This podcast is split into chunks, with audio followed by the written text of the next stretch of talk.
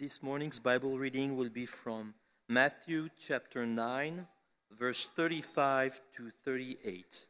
Matthew chapter 9, verse 35 to 38. I'll be reading from the NASB version. Jesus was going through all the cities and villages, teaching in their synagogues and proclaiming the gospel of the kingdom, and healing every kind of disease and every kind of sickness. Seeing the people, he felt compassion for them, because they were distressed and dispirited, like sheep without a shepherd. Then he said to his disciples, The harvest is plentiful, but the workers are few. Therefore, beseech the Lord of the harvest to send out workers into his harvest.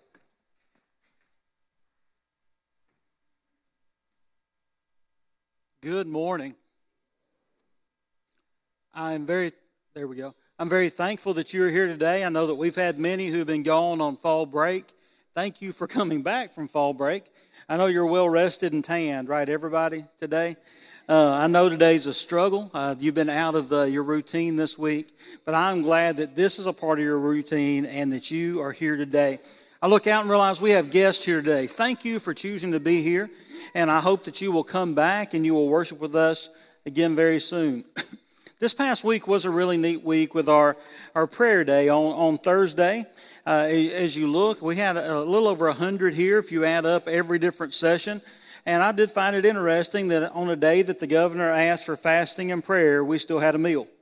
Because that's how we roll, right? You know why? Because Chick fil A doesn't count against a fast. I think that's sort of how it goes.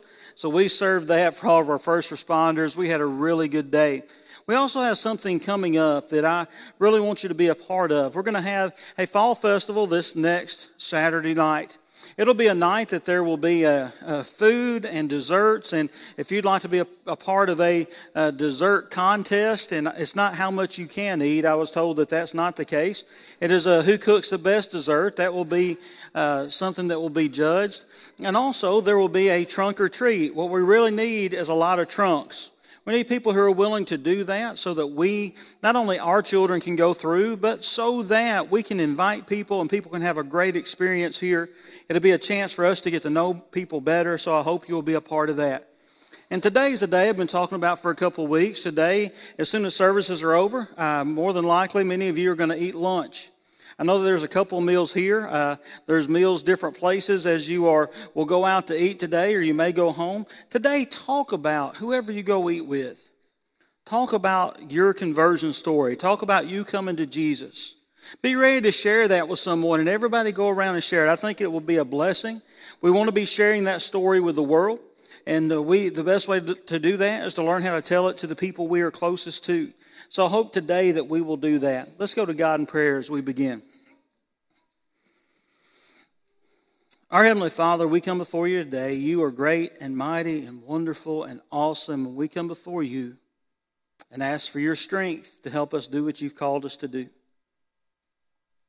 Lord, help us to be people who tell other people about you. God, you are absolutely amazing. And you have shared a message with us that you want to be shared with others. Lord, help us to do that. In Christ's name we pray. Amen. It's interesting. I remember growing up being in school, and every six weeks we had this little cardstock card that went home with us. It was our report card. It was always for some a great time of anxiety, for others is a great time of joy because they, they were going to go home, and many times they would go home with A's, and their families would be very, very happy. There's also times you go home and it's more like this is the dad will share with the son, well, son, I've got some good news and bad news. And, and well, well, dad, what's the, the bad news, son? The bad news is you failed the eighth grade. Well, what's the good news? Well, you can be president of the eighth grade again next year. He said that's what he wanted him to know. He's going to see a positive side to that. When it comes out, it is a challenge to go through. And I know that you may have gotten a grade on a report card. Now they, I heard they actually mail them home or email them. We actually put them in our hands and we took them home. And so there was opportunity for things that weren't good between the schoolhouse and home. You had to say, Can I make that F look like a B. If that D, if I just draw a line in, will my family think it's a B? Then can I fix it? At first, all the uh, report cards were white, and people would use white out. Then they changed colors and they messed everybody up for trying to fix it because, as far as I know, most people don't like to fail. We don't like to fail. And you go through the grades, you're like, who came up with that A, B, C, D, and why did you skip E and go straight to F? It is because F meant failure. And E, they said that that just doesn't work with our system. This all started at a, at a college called Mount Holyoke. In 1897, they came up with a grading scale. 95 to 100 was an A, and anything less than a 75 was considered failing. Now, many of us, our standards were probably a little relaxed in school. That was under a 70 was considered failing. But they said within 20 years, educators across the U.S. had all picked up this same grading scale assessing when they looked at it who has done well and who has what, who has failed. I, sit there and think about that. When it comes to success and failure, we have different ideas. It's one thing to fail a test. That may be a thing you go, wow, I need to study better next time. And, and if you're like me, sometimes in school, every test was a pop quiz. If you don't keep up real well when they're coming, that happens. And maybe you had a bad day, maybe, but maybe it's a test that's your entrance exam into school somewhere. Maybe there's a difference in failing your driver's test.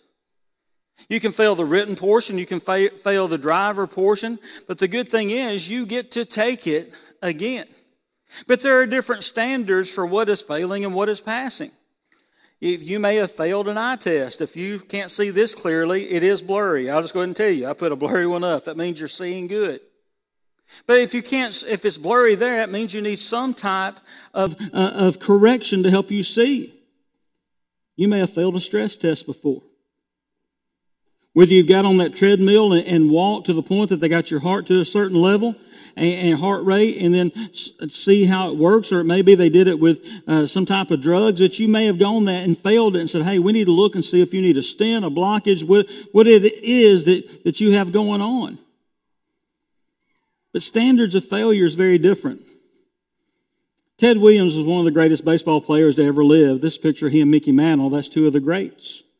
He said, What do you call someone who fails seven out of every ten times in baseball? A Hall of Famer. If you hit the ball three out of every 10 times, that's, that would be a 300 average. Guess what? You go to the Hall of Fame with that. Failure has a different standard depending on what you're in. Sometimes it's pretty big. I think there's only two categories of skydivers good ones and X ones that ain't around. That sounds bad, but I think that's the truth. That failure has a very different meaning. Can I ask you a very personal question? What does it mean to fail at evangelism? And what does it mean to succeed at evangelism? Because there's not a report card. It doesn't go out, well, you got a C in this or a D in that. We don't get that. What does it mean to success, to succeed or fail evangelism? So we say, well, that's simple. To succeed at evangelism means that somebody's baptized for remission of their sins. That's success. And to fail at evangelism is when someone refuses to listen or makes a decision not to follow. Can I tell you, when this happened, it does really hurt. It, it really hurts. I, I, remember being in a Bible study a, a, few years ago with a young lady and had talked with her. She had visited our congregation for a while, her and her fiance, and, and uh, we had had a couple of Bible studies, and then we sat down to sort of have one where I wanted to talk to her about her decision to become a Christian. And I thought it had gone really well, and at the end, she said, I just don't think I need to. And she had agreed that the Bible means what it says all the way through. And, and she chose that day to, to not only stop the Bible study, but stop attending. Did I feel like a failure? Yeah, I did. I, what could I have said? What could I have done? Those are the things that I, I actually still think about today. That's sort of how my brain works. Could I have done something different? Could I have approached it differently and just gone through? And the thing is, for whatever reason, she heard the truth but chose not to hear it. Did I fail? See, when you're looking for a definition of evangelism, it's amazing the ones that are out there. Merriam Webster uh, dictionary defines evangelism as this it is the, the winning or revival of a personal commitment to, to Christ. Is that what the Bible says evangelism is? To win somebody else to Jesus, is that what the Bible says evangelism is? I like this definition evangelism, a word that scares Christians. I think it does. I think the thought of us talking to someone else, sitting down and being that vulnerable and sharing the message with others is something that, that is very scary. I think that's probably why so few people do it. And also, we don't want to fail. Most of us don't like failing at something. If we fail at something, there, there are those who, who said, All right, I don't want to do that anymore. Uh, uh, I remember a, a man one time, his wife came to me and said, uh, my husband mentioned he wanted to learn how to play guitar. Would you give him guitar lessons? And we worked out a time to meet, and I came over, and uh, we we spent a lesson together. And then after the third lesson, he said, "Listen," he said, "I mentioned this on a whim, and my wife really thought I want to do this." He said, "I'm going to tell you something.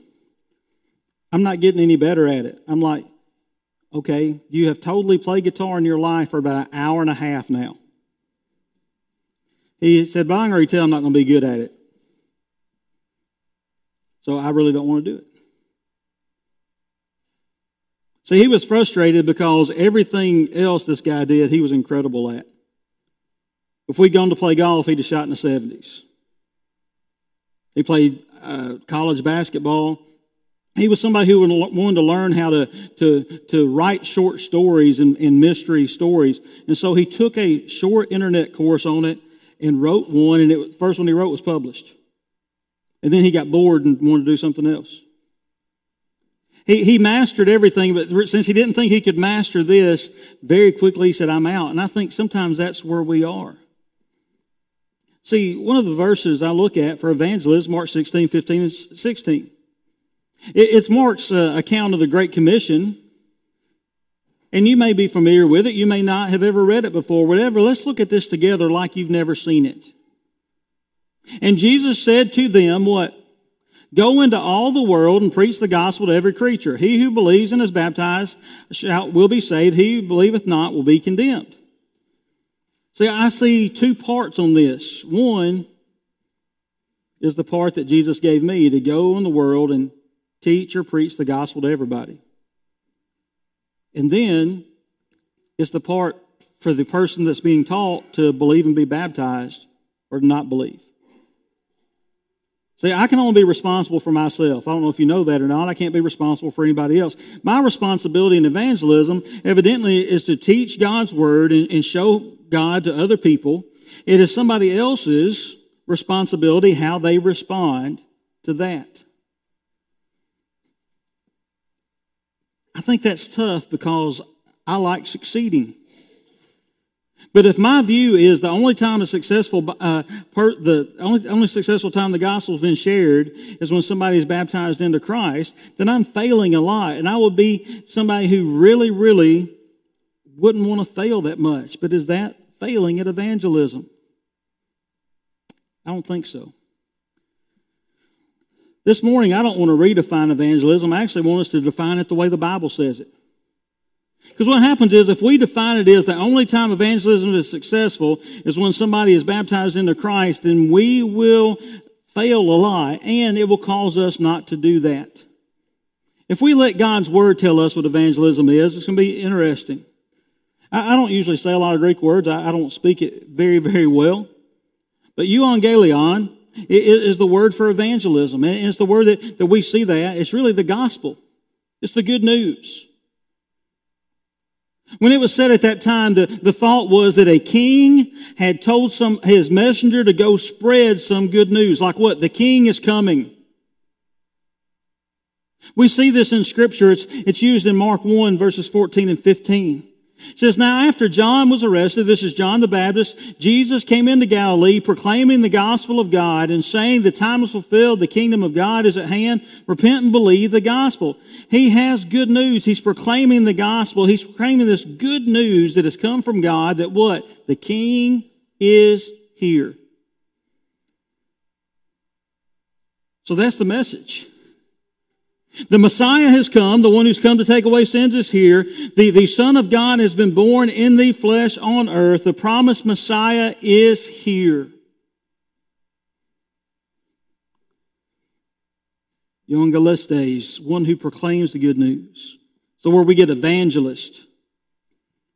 And, and I think the problem with the word evangelist is we use that as a synonym for the preacher. Our guest evangelist this week will be so and so. They're going to come in and speak to us in our gospel meeting, or our summer of faith, we're going to have this evangelist come in. And we have sort of circled that off as this is a person who is a full time paid preacher in the church.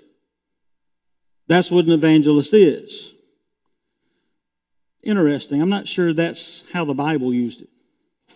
Look, look at right here. Even though Paul is writing to a young preacher, Timothy, a young disciple, it says, As for you, he's already told him to preach the word, be instant in season, out of season. Um, always be sober minded, endure suffering, and do the work of an evangelist. Fulfill your ministry. What's that work?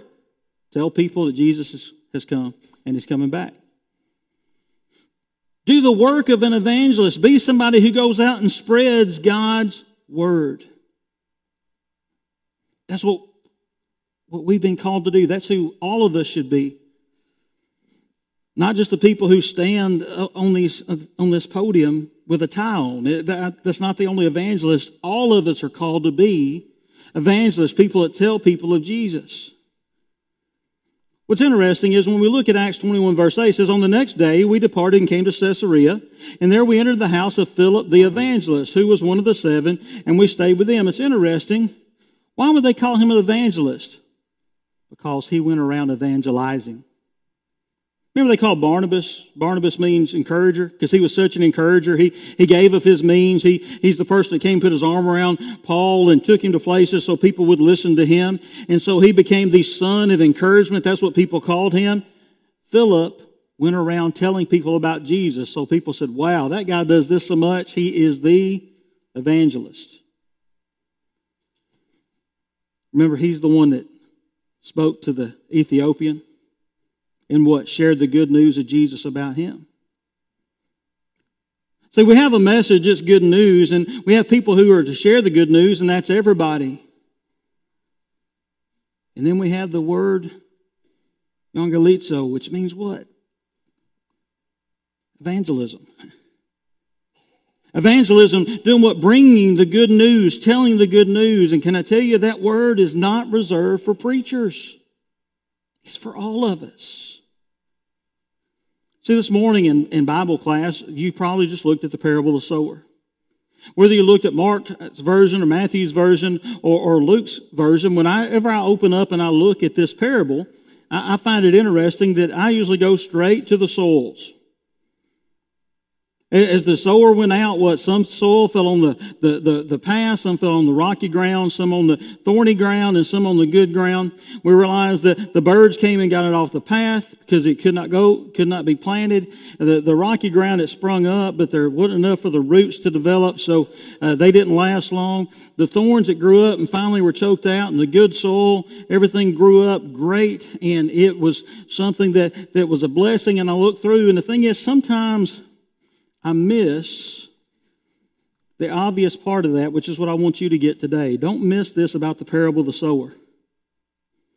The sower went out to sow. That was his life. If he doesn't sow, guess what? He will starve to death.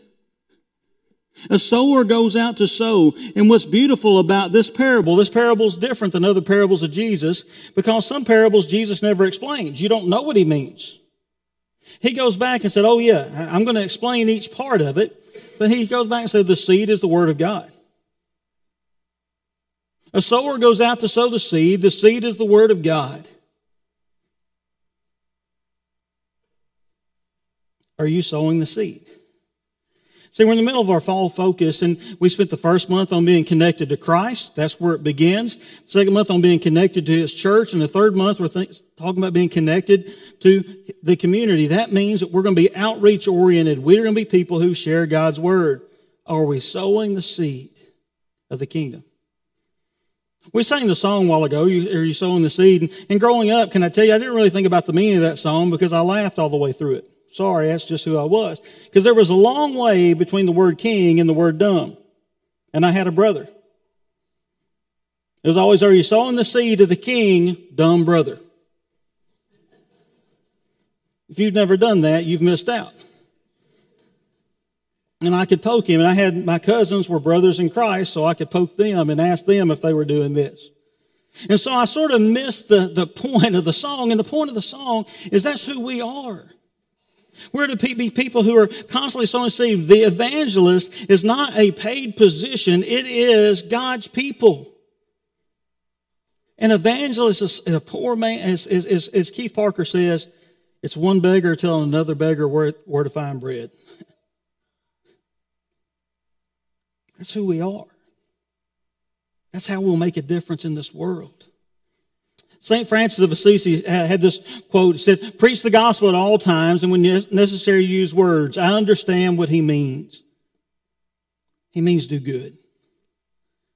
But I'm going to tell you, if we don't use our mouth to tell people about Jesus, they'll be lost. We have to do more than just good deeds. Now, what's great is the good deeds at times will help people to listen to us. It will give us credibility. They will know that we love them. Therefore, they're more likely to listen. But if we're going to be people who are evangelists, we have to be people who speak the gospel, who say it out loud, not say it loudly. Those are two things.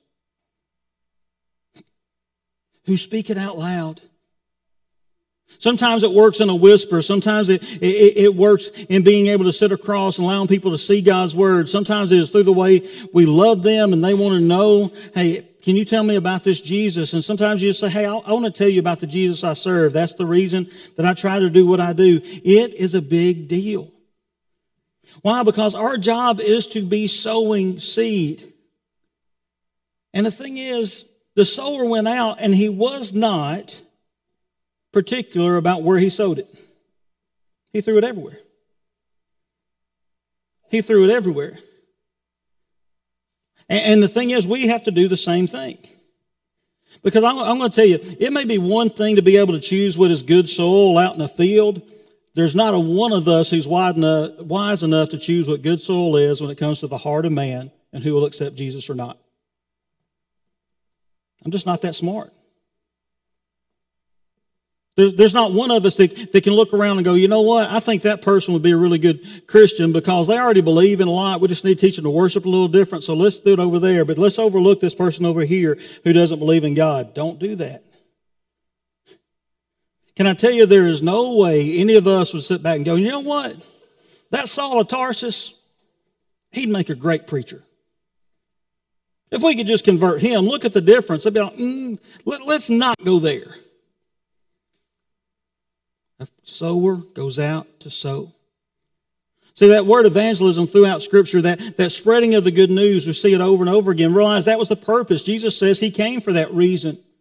Luke 4, verses 42 and 43 says, And when it was day, he departed and he went to a desolate place, and the people sought him and came to him and would have kept him from leaving them. But he said to them, I must preach what? The good news of the kingdom of God to the other towns as well, for I was sent for this purpose.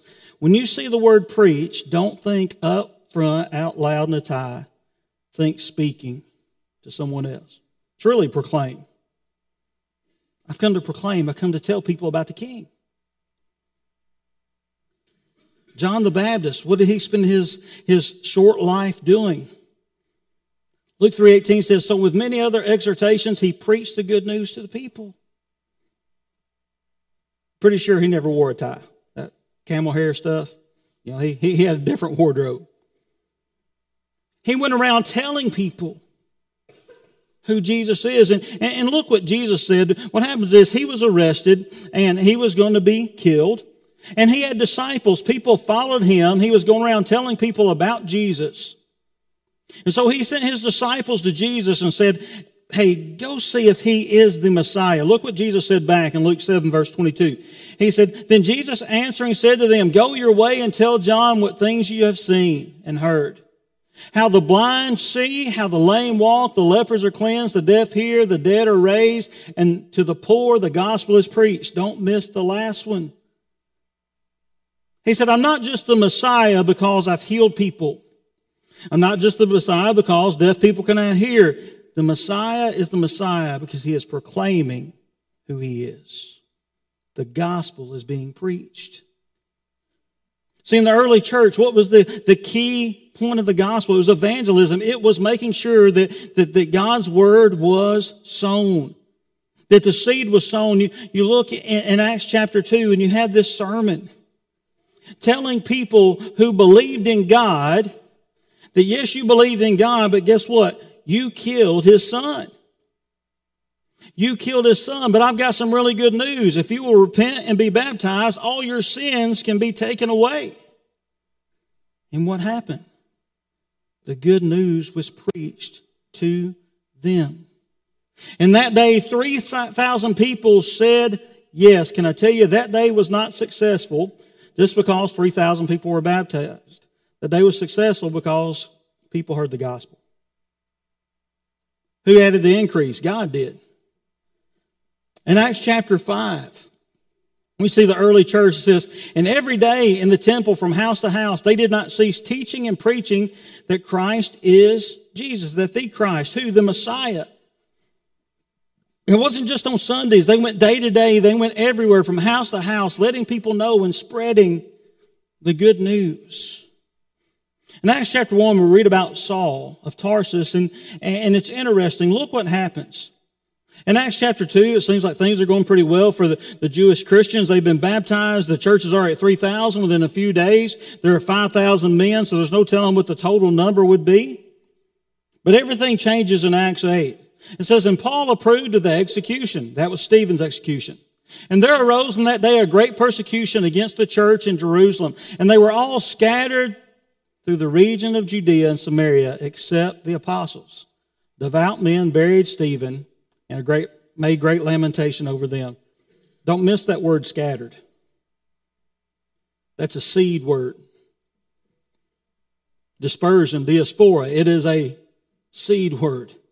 It is what a, a, a, sower does when they come out and grab a handful of seed and they throw it out. They are dispersing seed everywhere. And what happens? The believers were scattered. Guess what? So was the word of God. Here's what's beautiful. But Saul was ravaging the church and entering the house after house. He dragged off men and women and committed them to prison. Now those who were scattered went about preaching the word. Everywhere they went, they told people who Jesus is. Acts 8:25 it, it says now when they had testified and spoken to the word of the Lord they returned to Jerusalem preaching the gospel to the many villages of the Samaritans who they tell anybody who would listen they, they weren't going, okay, we're going to have one row and we're going to put one little seed down one at a time. No, we're going to spread God's word anywhere and everywhere. So we drop down in chapter 8 and we have the conversion of the Ethiopian eunuch. And it says, and, and Philip, remember the evangelist? Not his job title, but who he was. Somebody who constantly told people the gospel. He said, About whom I asked, does this prophet say this about him, himself or someone else? Then Philip opened his mouth, and beginning with scripture, he told them the good news about Jesus. And as they were going along the road, they came to some water, and the eunuch said, See here, what prevents me from being baptized? And he commanded the chariot to stop, and both uh, they both went down into the water, and Philip and the eunuch, and he baptized him, and he went on his way rejoicing. And guess what? And Philip went on and kept spreading God's word somewhere else. Where would the eunuch have been if Philip had not cared enough to share Jesus with him?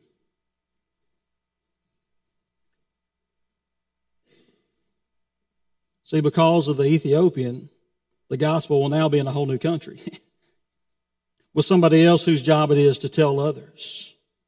Why? Because sowers go out to sow. We are to be people who are sowers of God's word. We look here and talking about a bad day at the office. Let's look at what happened to Paul in Acts chapter 14, verse 19 through 22. It says, But the Jews came from Antioch and Iconium. And having persuaded the crowds, they stoned Paul and dragged him out of the city, supposing that he was dead. But when the disciples gathered around him, he raised up and entered the city. And on the next day, he went on with Barnabas to Derbe. while he is proclaiming the good news, they start throwing rocks at him with the intention to kill him. And they evidently hit him so many times, he hits the ground, and they drag him out of the city, and they think he's dead. So I don't know about you, but I'd take some workman's comp time and take a couple of weeks off.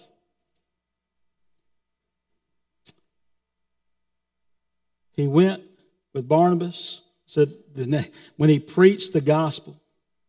To that city and made many disciples. They returned to Lystra and Iconium and to Antioch, strengthening the souls of the disciples, encouraging them to continue in the faith, and saying that through many tribulations we must enter the kingdom of God.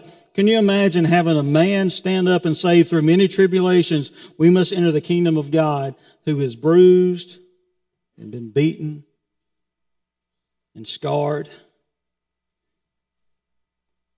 So you don't need a PowerPoint when you've got something that powerful in front of you. Being able to share that, that is who he was. Why? Because sowers go out to sow. That is what we have been called to do. And, and, and it matters. It matters if we tell people or not. It, it, it makes a huge difference. See, in, in, the book of Romans, we, we get to Romans chapter 3. We learn that all people have sinned, that therefore all people need Jesus. They all need the grace and, and they need the gospel of God.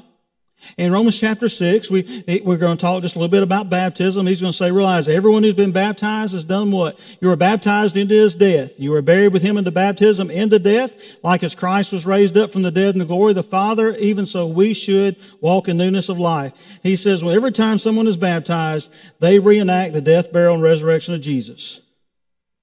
And then we get to chapter 10. When we get to chapter 10, Paul is going to talk to them about the need to be gospel speakers, people who sow seed. Verse 8 says, but, but what does it say? The word is near you, in your mouth and in your heart. That is the word of faith that we proclaim. Because if you confess with your mouth that Jesus is Lord and believe in your heart that God raised him from the dead, you will be saved.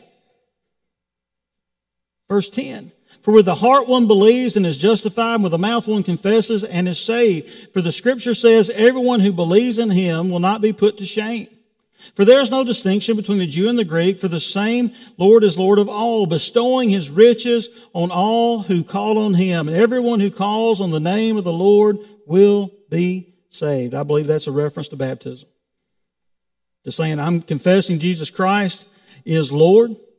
He is the Son of God. You go back to verse 6. I want to be baptized. I want to be death, buried, and resurrected, walking a new life. He said, people need to hear this. Look what he says, verse 14. But how will people call on him in whom they have not believed? And, and, and how are they to believe in him who they have never heard? And how are they to hear without someone preaching and teaching? And how are they to preach unless they are sent? As it is written, how beautiful are the feet to those who preach the good news. What he's saying is here, we have to be people who tell people. We have to be people who, who share that because they need Jesus and they are going to hear it. If they're going to hear it, they have to hear it from His people. We have to realize we have been sent. That's what the Great Commission is. We have been sent to be the people who tell other people about Jesus. He said, but they have not obeyed the God, they have not all obeyed the gospel. For Isaiah says, Lord, who has believed that they have heard from us? So faith cometh by hearing and hearing through the word of God. We are to be sowers who go out to sow. That's us. That's who we are. What should the Mount Juliet Church be known for? Disciples who make disciples. We're disciples of Christ who, who, who are committed to making disciples of Christ. You may be saying, Craig, what do I tell people? I, I, would love to, but I don't know. I don't have a, a, a, a page of notes in front of me. I, I think there's some very simple things. One, tell people that Jesus loves them and show them why you're telling them. Let them know that Jesus came and he died on the cross for our sins so that our sins would be paid for. Let him know that he was put in a grave and three days later he was raised from the dead. And after that he ascended and he went back to heaven. And one day he is coming back to take his followers home.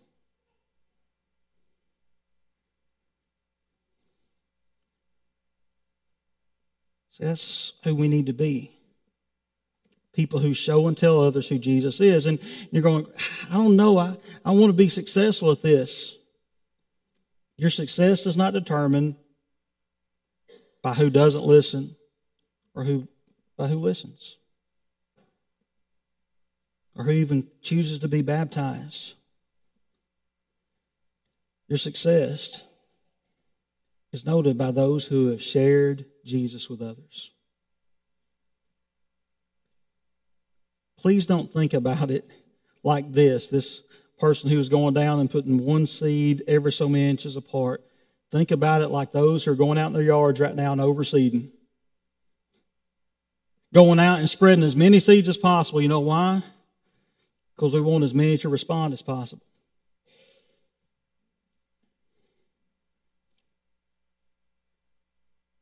And many times you're going, I don't know what to do, Craig. I, I don't know how, how to do this. And, and, and what if it doesn't make a difference? Listen, you may be the planter and somebody else may water it, but guess what? God's who adds the increase anyway. Leave that part to God.